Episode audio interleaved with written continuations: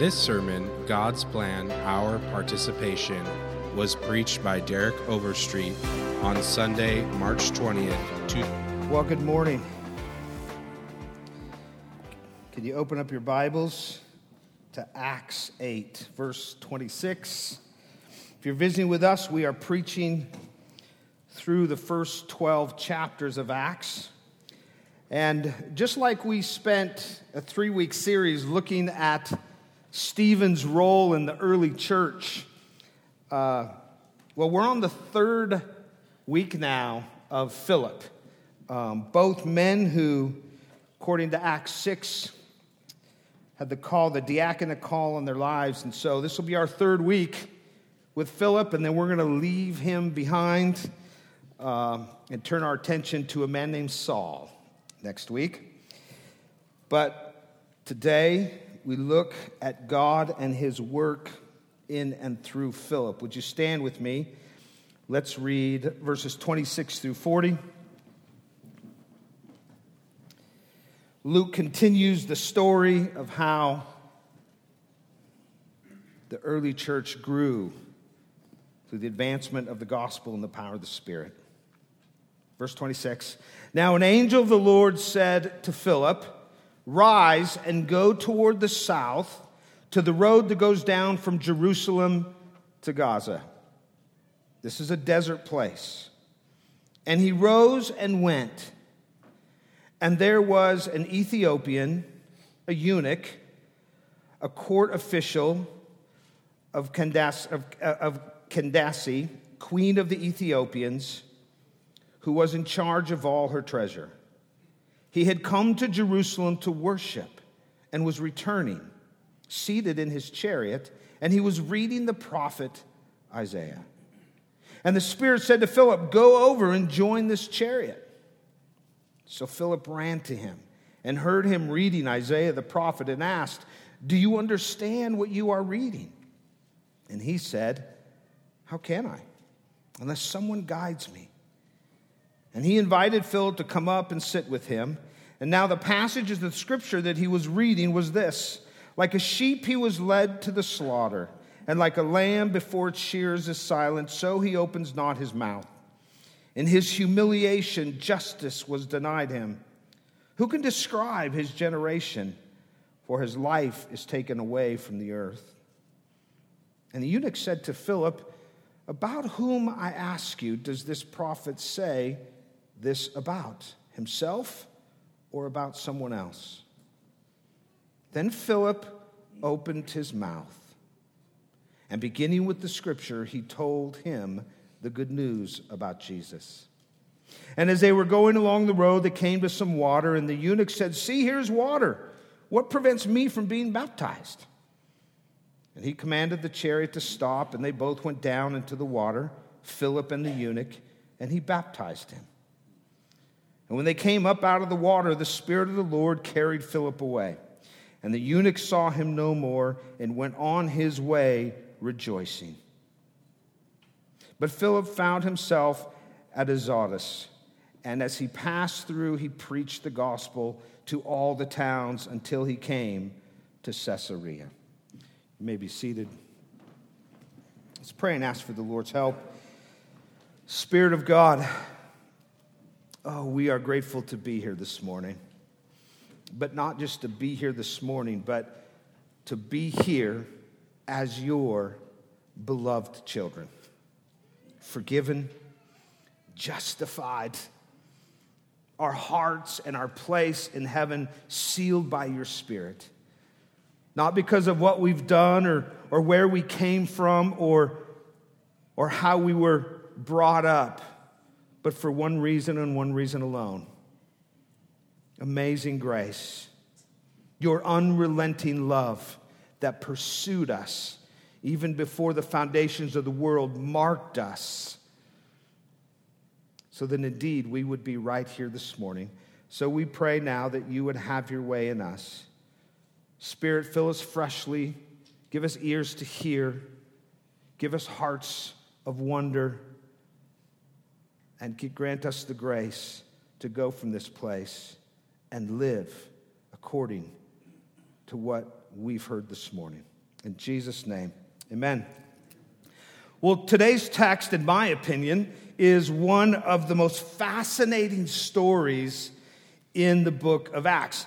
When you think about it, it has everything. I mean, as we read that, didn't the providence of God, that is, God working in every detail, didn't the providence of God in numerous places just jump off the page? The Spirit supernaturally directing Philip's every move, it seems. We're going to learn that, that this is when Africa enters the gospel mission. In fact, the man that Philip preaches a gospel to, he was an ethnically and ritually unclean man, cut off from God's people twice, and yet he gets saved. Of course, in the final verses, there's the epic in fine Star Trek fashion Philip is suddenly teleported to another city. But wait, there's more. There's even a verse missing. Did you notice that? There's even a verse missing. Did you notice that you go from 36 to 38? There is no verse 37. Most translations omit verse 37, some will include it, but they bracket it, meaning, meaning that this there's doubt that this was part of the original text. The New King James Version, which includes the verse, the, the missing verse reads this Then Philip said, If you believe with all your heart, you may. And he answered and said, I believe that Jesus Christ is the Son of God. So if that verse is not in your Bible or if it's bracketed, it, it's because it was absent. It was missing from the earliest and the best manuscripts. It, it, it, it was probably put there, it first showed up around the sixth century, and many people believe it was, it was a scribe who added it to make sure that the church understood that to be baptized, you needed to have a profession of faith first. Perhaps as a response to the story about Simon that we looked at last week. So our text has it all from, teleporting to different cities to missing verses to the gospel going to Africa. Our text has it all. And, and of course, we can't possibly cover it all. So if we only spend one Sunday in this story, here's the point this morning God has a plan. Are we listening? God has a plan. Are we listening? God is on a mission. By grace, He has brought us along into that mission. And He's the one working. Oh, we don't understand it, but He chooses to include us. Are we listening? I, I actually forgot to print this, but I wanted to read something by John Piper who looks at this text and, and really explains how the point is this the point is, is that God in this story is showing us different ways, a different way that He evangelizes sinners through His people. Up until this, oftentimes we, we, we evangelize, we're very intentional, we're building relationally, we're looking for opportunities and moments. And that is certainly one way that we evangelize.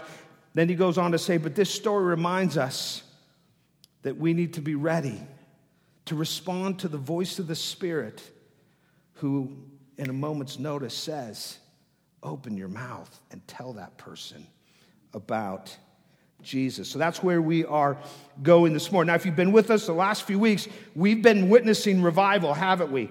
Uh, not in Jerusalem, but, but in all places, Samaria. Christians scattered from Jerusalem because of Saul's great persecution of the church. And now we don't know if they went with family. We don't know what kind of uh, possessions they went with, but they, we know this they went with the gospel of Jesus Christ. And wherever they fled for safety, they went preaching. And all of this, of course, according to the great promise in chapter 1, verse 8, that you will, the Spirit will come and empower you to be my witnesses, not just in Jerusalem, not just in Judea, but in Samaria and in all the earth. And, and now we're in Samaria. And of course, at the heart of the Spirit's work in Samaria is this man named Philip. Philip is a, is a deacon completely sold out to his local church, and suddenly he finds himself, if you will, as the frontline man in the Samaritan revival. The Spirit is using Philip. The gospel is reaching many people, and many people are being saved. So it's a bit perplexing when we read verse 26 that says, Now an angel of the Lord said to Philip, Rise and go toward the south to the road that goes down from Jerusalem to Gaza. And then he adds this detail, and pay attention to detail by the author. He simply says, This, this way I tell you to go, is a desert place. Just as things are really starting to happen in Samaria, an angel of the Lord speaks to Philip, telling him, Leave. He's the chief evangelist. Leave Samaria and go to Gaza. Now, Gaza was, was one of the five great Philistine cities. I promise you, it was not a friendly place to go preach the gospel. And, and, and, to get there, the road was dangerous and desolate. It was dangerous because it was so desolate. And so, humanly speaking, we, we read about what's happening in Samaria. We read about how, how the Spirit is using Philip. And humanly speaking, verse 26 doesn't sound very strategic. Doesn't to me. It's probably not the way I would write the script. Sinners are being saved. Where? In Samaria. You know what that means? That means new Christians need to be discipled. Where? In Samaria. A church. A church needs to be established in Samaria. That means leaders need to be equipped, identified, equipped, and put into place in Samaria. I mean, when you read about what's going on in Samaria, I could see Philip thinking, Samaria, the new gospel hub for God's mission. Go to Gaza? Leave a fruitful ministry behind? God's work so clear, so powerful, so broad? So many people being affected. And did you notice? God didn't give Philip any details. He didn't give him a reason. No reasoning, no objective, no strategy, no details, no promises. God speaks to Philip and simply says, Trust me and go. You know, what oftentimes seems like a poor strategy or pointless to you and I, to God is infinite wisdom. And that's what we're going to see here.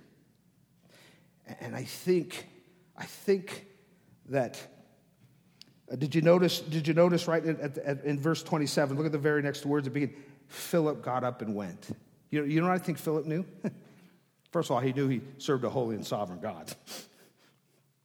if God, if God tells us to do something, we should probably do it. I think Philip remembered something that we often forget. At least I know I often forget. For my thoughts are not your thoughts, neither are my ways your ways, declares the Lord. What seems very unwise, what seems hurtful, destructive to the mission to me, God says, No, no, no, I have a plan, and I don't think like you. Now, of course, I think Philip got this, and he obediently listens to the, to the leading, to the directing of the Lord. And what would happen, he could have never imagined. He could have never imagined or planned for what God was about to do. Look at verse 27. And he rose and went, and there was an Ethiopian, a eunuch, a court official of Candace, queen of the Ethiopians, who was in charge of all her treasure. He had come to Jerusalem to worship and was returning seated in his chariot, probably not like Ben Hur. this was, he probably had a bit of a convoy. He was reading the prophet Isaiah. This is a desolate desert. Luke makes sure that we understand that right up front. Where I'm sending you, it's a desert place. It's desolate. And here, in following the Lord's directive, Philip runs into an African VIP. And before we get into the amazing providence uh, of God here, I want us to understand a little bit about this man. He, Luke tells us that he was, he was an Ethiopian. That is, he lived in the ancient area of Cush, which which is really for us modern day Ethiopia and Sudan, if you know the map. Back then, Ethiopia would have been a much bigger, represented in a much bigger area. But to the Roman Empire, guess what Cush was? It was considered the edge of the world, or one might say the end of the earth, if you know what I mean. This man was a man of considerable importance and means. Luke tells us that he was over the queen's treasure, her minister of finance, if you will. He had a pretty important job. He was a trusted man. He was probably compensated well. We learn from Luke's description that he was a God-fearer devoted to Judaism. He was a spiritual man, a religious man. I mean, he had traveled, he had traveled from Northeast Africa to Jerusalem to worship. And now Philip runs into him on his return home. But you know what? Despite his spiritual devotion, here's a really, here's the most important thing about this Ethiopian. He was ethnically and ritually unclean. You know, in, the woke, in, the language of woke nonsense today, they like to call that intersectional, okay? He's got a couple different hits against him. He is first a Gentile and therefore cut off from God's covenant people. Second, he was a eunuch, an emasculated man. Parents, I'll let you explain that one at home over lunch today. He was a eunuch. And as a eunuch, according to Deuteronomy 23 1, he was forbidden to join the assembly of God's people in the temple, in the tabernacle. So here's what I want you to understand about this Ethiopian in the desert. He, he's a religious, he's relig- a religiously devoted man. He has just spent days worshiping in whatever way he could in Jerusalem. But he is a religious outsider longing to be on the inside. What one can only imagine as he makes this trip, this lonely, dusty trip home, the disappointment and the frustration of being in Jerusalem. He's well aware that he is twice cut off from God's people. He is well aware he can do nothing to become ritually clean. He is well aware of how those in Jerusalem looked at him.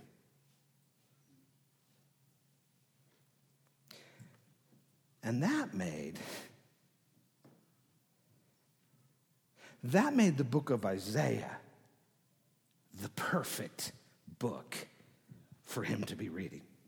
I, we love to focus on Isaiah 53, and we will in a moment. But I, I, I want to just take a trip real quick uh, because I, there's something in, in the surrounding chapters that is so important to understand the momentous moment that we're at here. Flip your Bibles to Isaiah uh, 52. Isaiah 52.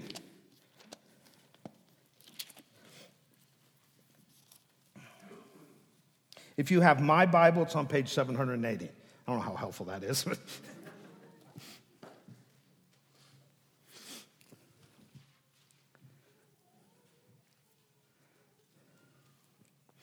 If you're unfamiliar with Isaiah 52, it's a wonderful passage that declares that there is a new day of salvation and blessing that the Lord is going to bring to the world. In verse 10, it says, The Lord has bared his holy arm before the eyes of all the nations, and all the ends of the earth shall see the salvation of our God. That sounds a lot like Acts 1 8, doesn't it?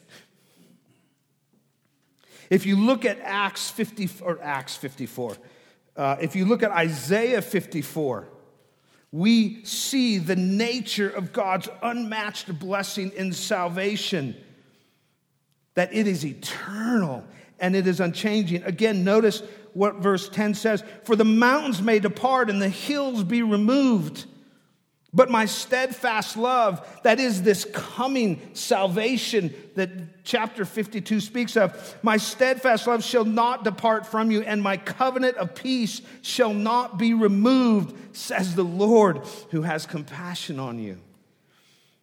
Look at Isaiah 55. Once again, a chapter that it, it, it is this it is this divine invitation. It's a divine invitation for anyone, anyone, to enter into this promised and eternal blessings that come from this salvation the Lord will bring to the ends of the earth. Notice in, in, in uh, chapter 55, verses 1 through 3 Come, everyone who thirsts, come to the waters, and he who has no money, come buy and eat. Listen, that if you're here this morning and you wonder, can God actually love me? Can my sins, even the secret ones that nobody knows about, and I live day and night bearing the shame and guilt for, can God, can God love me?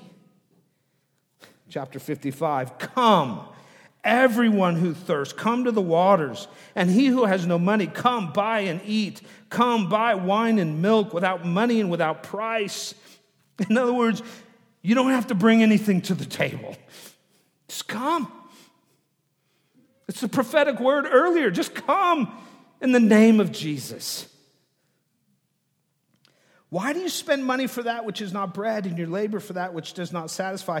Listen diligently to me and eat what is good and delight yourselves in rich food. Incline your ear and come to me. Hear that your soul may live, and I will make with you an everlasting covenant, my steadfast, sure love for David. And then there's Isaiah 56.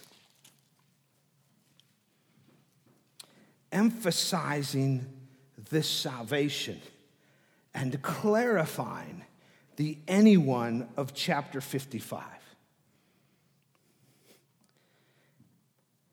And listen, I'm, I'm coming here because I can only imagine that the eunuch has been reading these chapters.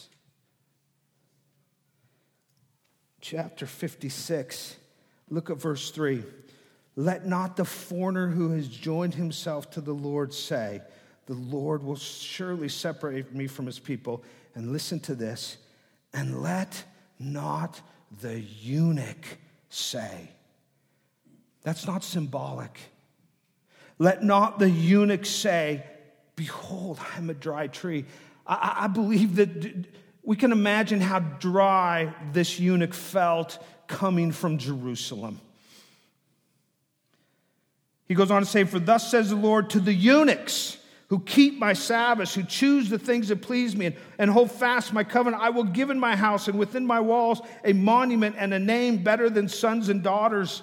I will give them an everlasting name that shall be cut off. And the foreigners who join themselves, that includes the eunuch, to minister to him, to love the name of the Lord, and to be his servants. Everyone who keeps the Sabbath and does not profane it and holds fast my covenant, these I will bring to my holy mountain and make them joyful in my house of prayer. Their burnt offerings and their sacrifices will be accepted at my altar. What? I get to enter in?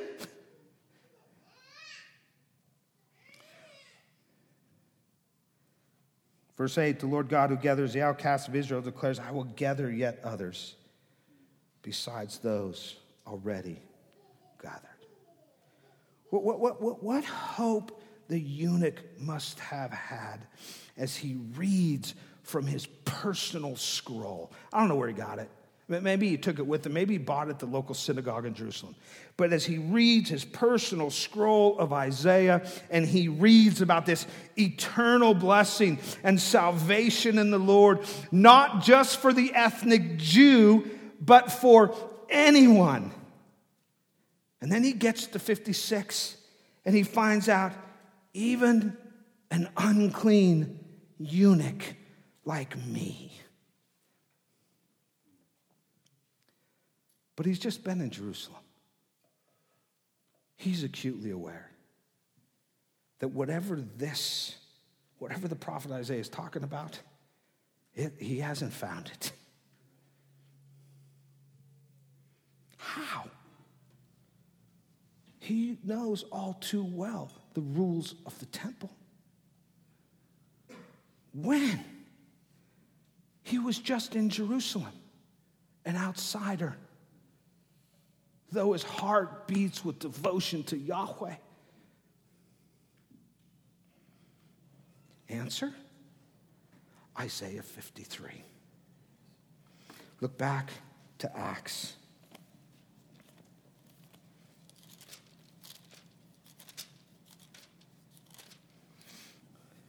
Look at verse 29.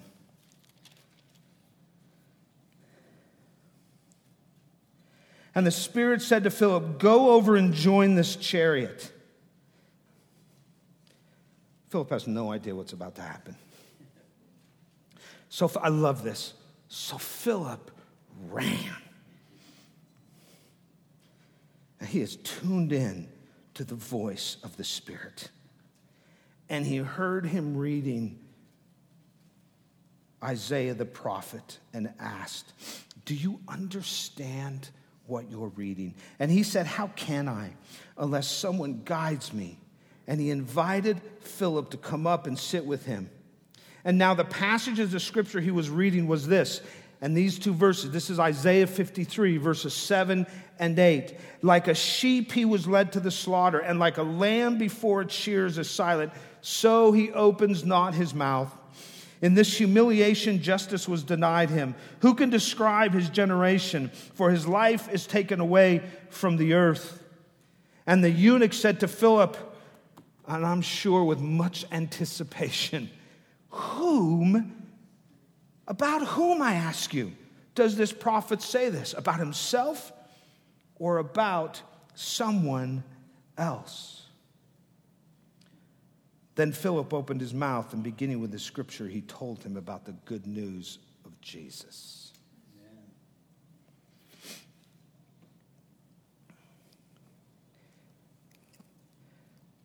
Providence,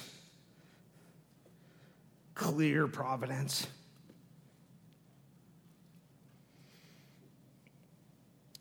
This man is returning from Jerusalem on the same lonely, deserted road the Spirit told Philip to take to Gaza. Their paths cross. Philip the evangelist and the unclean eunuch. For the second time, did you notice Philip emphasizes the Spirit's leading? Verse 29 when he says, And the Spirit said, Go over there and join him. And Philip, once again, no idea what God's plan was. How awkward of a moment. Well, I don't know the guy. Is he safe? I'm out in the middle of the desert. What if something happens? He obediently listens to the Spirit. And as he runs over to this man, he hears him reading aloud. That was customary. People read out loud. He heard him reading out loud, arguably the clearest messianic text in all of the Old Testament. Let's just pause here for a moment and acknowledge there are no accidents or coincidences in the lives of God's people. At the leading of the Spirit, Philip arrives at just the right time.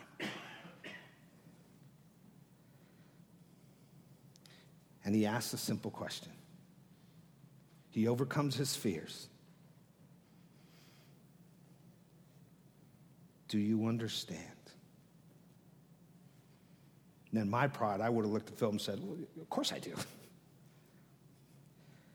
But this man's humility, the Ethiopian's humility, and his hunger for God is on clear display as he desperately appeals I don't. I need help. I want to.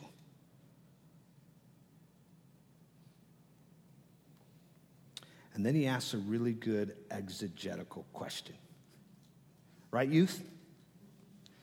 This year we're doing a series in youth. We're talking about hermeneutics, how to interpret the Bible. And they've learned it's important to ask good questions of the text. This man has some good hermeneutics. He's exegeting. He says, Who is this about? Good question. the question in the moment. And then in verse 30, 35, Luke says, Philip opened his mouth. When you see that phrase, opened his mouth, that, that, that, that was a way in this culture that, that that cued you, that tipped you off something profound is coming. Listen up. Philip opened his mouth. I think there's an important reminder here for us that as important as it is for us to live for Jesus, people must hear about Jesus. As our mission statement says, we don't merely demonstrate the power of the gospel, we proclaim the power of the gospel. We, we like Philip, must open our mouths and tell the good news of Jesus. Faith, Romans 10, comes by hearing not watching. You don't learn the, the, the, the, saving power of the gospel. Faith comes by hearing. And how will others hear if we do not open our mouths and tell them? So, so, so at this point in the story, there's a great reminder for us live for Jesus by all means. That's called sanctification. But don't stop there. Let's open our mouths this week and tell others about Jesus. And that's exactly what Philip did. He didn't have a relationship with this guy, he didn't know this man. He had no, no idea what to expect. Philip is just like you and I. He has fears, he has insecurities. It's not easy necessarily to just go up and interrupt someone's world. But he did. And when he did, he gave this eunuch exactly what he needed Jesus. Verse 35 Then Philip opened his mouth, and beginning with this scripture, he told him the good news about Jesus. Isaiah 53 focuses on Christ's substitutionary death for sinners. You could sum it up this way He stood in my place. That's what Isaiah 53 is all about. The smart guys call it vicarious atonement. He stood in my place. And Philip connects the dots of Jesus standing in his place in Isaiah 53 to the man Jesus, who not too long ago was walking around in Jerusalem. He took his cue from what the Ethiopian was thinking about. He took his cue from the text and he made a beeline for the cross, preaching the gospel to, to the eunuch. When, when, Luke writes there in verse 35, he told him the good news about Jesus. That's shorthand for explaining how Jesus fulfilled Isaiah 53. No doubt he, he, he explained how Jesus was born, born of a virgin, how he was a man just like the two of them, how he grew up. But there was something different about him. He was the sinless Savior, he was God in flesh. He was the one that was promised to Abraham. He was the one that David, as a type, pointed forward to. He was the one that would come and fulfill the law that you read about. As you read in Isaiah 53 about this one who was rejected by men, this one who was crushed by God Himself, let me tell you who that's about. It's about Jesus of Nazareth. Do you remember hearing about the one who was crucified, who came saying, I am, I am, I am. I am the bread of life. I am the resurrection. I am the way. Anyone who comes to God must come to me. I am. If you have seen the Father in heaven, if you have seen Yahweh, Ethiopian, the one that you know so much about, the one that you have traveled to Jerusalem to worship, if you've seen him, you've seen, me. if you've seen me, you've seen him because He and I are one. But God came in flesh to stand in your place, to do just what Isaiah 53 said. And that's the answer to the how and the when. You can't make yourself clean, Ethiopian. It doesn't matter how far up the court you are for the queen. You can't buy favor from God. You can't keep the rules enough to get access into the inner temple. You look to Jesus. Jesus came and lived for your righteousness because you are unclean. And it has nothing to do with rituals and rules. It has to do with your heart, which is racked with sin. And so you only deserve God's wrath. It's not about being a Gentile Ethiopian. It's okay if you're from Africa. It's okay if your skin is a different color. It's okay if your language isn't the same. It's okay if your culture looks different because of the one who came in Isaiah 53 and stood in your place. And he's alive, by the way. He was raised from the dead We stood and watched him give us this mission. He told us that the gospel would go. He told us that the gospel would go to places like your home.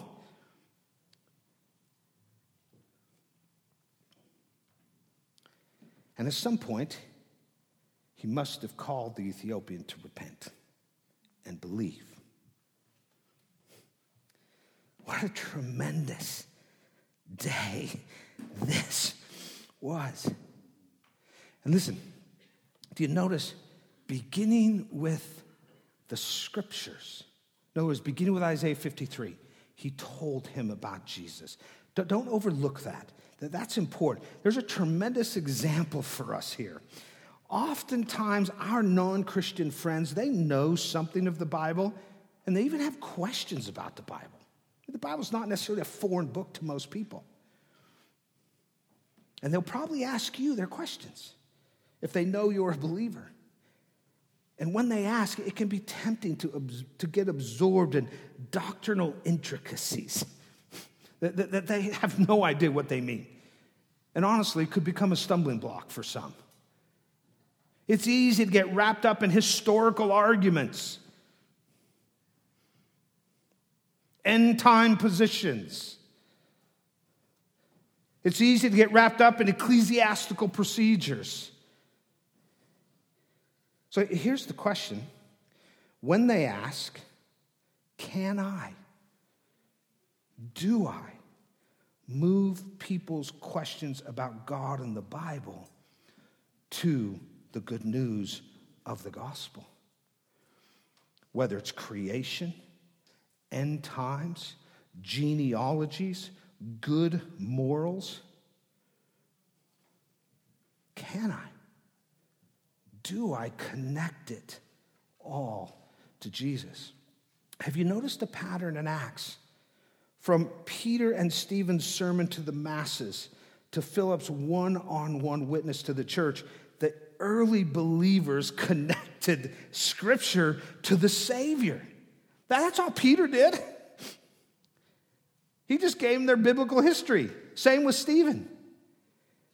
They always move the conversation toward who Jesus is and what he has done. You know where they learned that? They learned that from the Savior himself. Do you remember Luke 24? After his resurrection, the road to Emmaus, they didn't know who he was. And Jesus, and Luke says, and beginning with Moses and all the prophets, that is the scriptures. He interpreted to them in all the scriptures the things concerning himself. Jesus made a beeline to himself. He used scripture to connect it to himself. Listen, the only knowledge that saves is the saving knowledge of Jesus Christ. And therefore, we must open our mouths and connect everything to Jesus. Can I? Can you?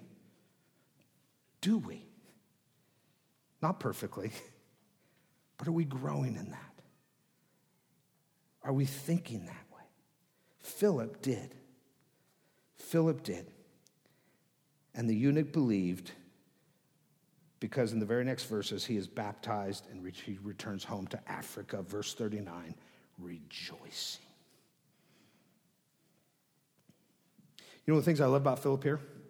He didn't let the spectacle and the disappointment of Simon, who made a false profession, was even better. He didn't let that affect him.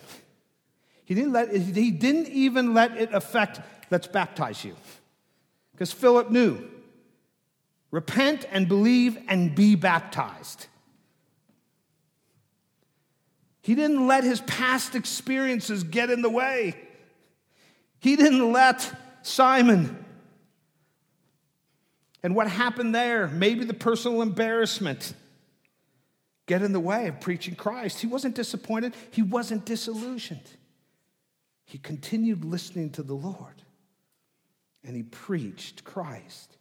And the grand implication of this moment in a desolate, dusty, desert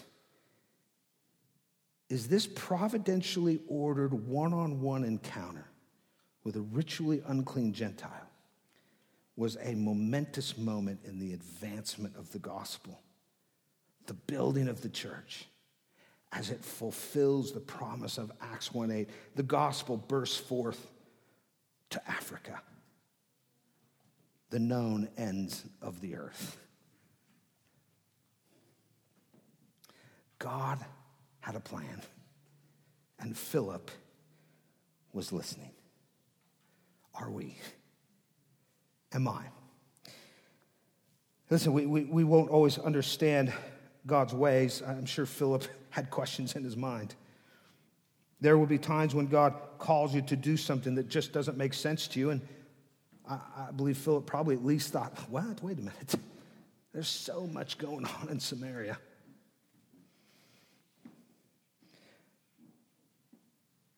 And the point here is not that as Christians we're called to be irrational. It means exactly what Proverbs says it means. When it says the heart of man plans his way, but the Lord establishes his steps. We plan, but, but we realize it's the Lord directing us. Key to our sanctification and our witness is to be like Philip here in a sense, to allow our lives and our well laid plans to be interrupted and directed by the Spirit for the sake of the salvation of others. Yes, even spontaneously. I believe that there is, I was telling this, telling Tim this this morning, I believe there is so much grace in our church as it relates to building relationships with unbelievers for the purpose at some point to be able to share Christ with them. We, we hear stories all the time about the hurting neighbor and providing and just coming alongside of them and loving on them and, and, and, and killing them with kindness, if you will. Hoping and always looking for that opportunity to share Christ with them. I think there's grace in our church in that regard. I thank God for that. I commend you for that. I love that about our church. I pray that continues. But as one commentator put it, Christians must not miss the promptings of God's Spirit to initiate spontaneous conversations in unforeseen circumstances. This happened to me a while back. It's Saturday evening. I am way behind in my sermon. I am at a Starbucks, cranking away. And two men, an older man, a younger man, sitting at the end of the table begin to hear them. And apparently, this older gentleman, I don't know if he was a rabbi or what, but, but he's discipling this younger man in the finer tenets of Judaism. And at some point, the older man leaves, and this younger man begins to keep reading the book that they were using. And I've got a sermon to finish because I got to preach tomorrow morning. And as I'm typing, the Spirit of the Lord is saying to me in my heart, talk to this guy. Ask him what he's reading. Take an interest in it. It wasn't audible. It was the Spirit of the Lord. You, know how you, you, you know, I think the Spirit of the Lord is, you can't describe it. But I'm fighting it. My self sufficiency is kicking in. I, I got to get this sermon done. My fear of man's kicking in. That was a pretty heady conversation. I, I was kind of. I don't know if I can go toe to toe with this kid. He seems pretty educated.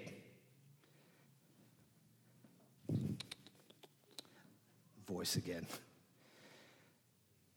Okay, come on, Lord, really? And I fought it my laziness, my fear, my self centeredness. It, it was all there. but God won. Fine. What are you reading? And we began to talk about the Hebrew understanding of Sheol. This kid knew plenty. And about 10 minutes into the car, I'm asking questions. I'm challenging some assertions that he's making. And at some point, I said, How do you think Jesus fits into all of this? Jesus? And we talked for an hour and a half. He didn't under, he, he had, the gospel was way out of, he had his own gospel. It was taking them nowhere but to hell. Little did I know, an older gentleman and his wife sitting at, it was a long table, it was a long tables there on the other end. They were listening. And about an hour in, he walks over and says, Hey, can I join the debate? And I said, Well, it's not a debate. but yeah, you're welcome to join in. Pull up a chair. And he pulls up a chair and he joins in. And now this guy's getting tag teamed with the gospel. Now it's not just me telling him he's wrong. This man's a Christian. And now he's jumping in spontaneously. no relationship. We didn't know this guy. We didn't know where this was going. We didn't plan this when we walked into Starbucks. I had to get, it was like nine o'clock. I still got a sermon to finish. So I duck out. And at some point before I left, this guy asked me, I, gave him a card. And an hour and a half later, so we're talking 10:30, my phone rings. It's this guy's wife. No, it wasn't 10:30. That's too late because Starbucks wouldn't have been open. Whatever it was, it was late. It was like an hour after I had left. It's his wife.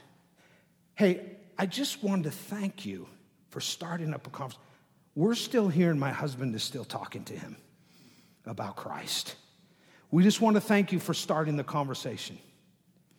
Now, I have no idea what happened to this guy, but he heard about Christ.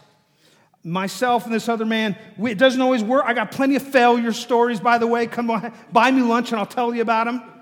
But in this moment, by the grace of God, even in all my fighting, I was able to to submit to the Lord's directing. Who knows what happened to this young man? But God has a plan. And I just need to listen and be willing to submit my fears and my plans and my priorities to His. And listen, be sure this is not a personality thing. I'm not an extrovert, okay? I'm not Tim Lambros. You ever go out with Tim Lambros to get a cup of coffee, stand in line? He will talk to anybody who will listen. That's, that's not me. But you know what? Can't let my personality get in the way of God's mission. Our personality, your personality, may make it more difficult for you in those spontaneous moments, but hear this your personality, although it may make it more difficult, never, ever, ever absolves your obedience to the voice of the Spirit that says, Talk to that person. Tell them about Jesus.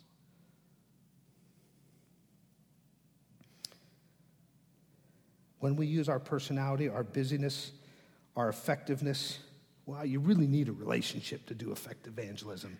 Bunk. That, that's a good way to go. That, that's probably where most of our evangelism is going to happen. But you don't need a good relationship. And Acts 8 teaches us that. God has more ways of evangelizing and calling his people to himself. But when we do that, when we use those things as an excuse, we end up quenching the spirit. And when we quench the spirit, even in the moment and like that, we, we miss the opportunities to experience his grace and power and to see his glory. So, three simple ways to prepare your heart to listen and speak, and these are going to be fast. You can look for them on the blog Wednesday.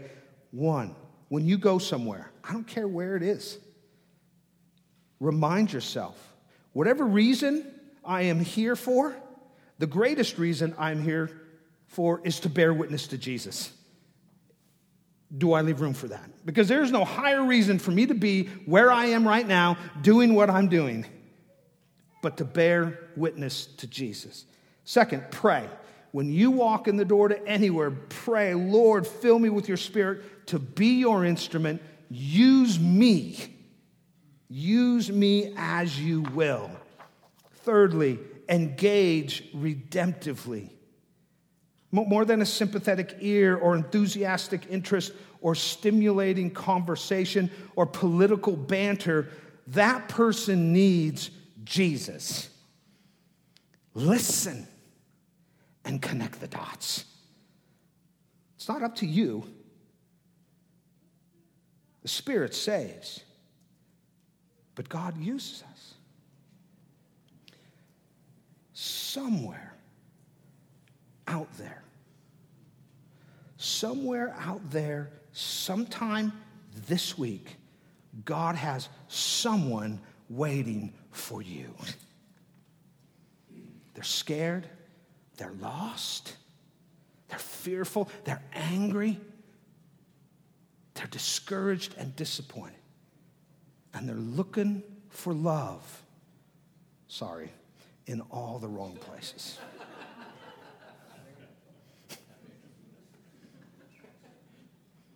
They're waiting. God has a plan. And because the gospel mission is His mission, because the plan of salvation is His plan, because building the church is His responsibility, you know what that means for us as we go out there? It means that we can have confidence and freedom to be Philips, listening to Him and opening our mouths to tell about Jesus wherever, whenever, and whomever he leads us to.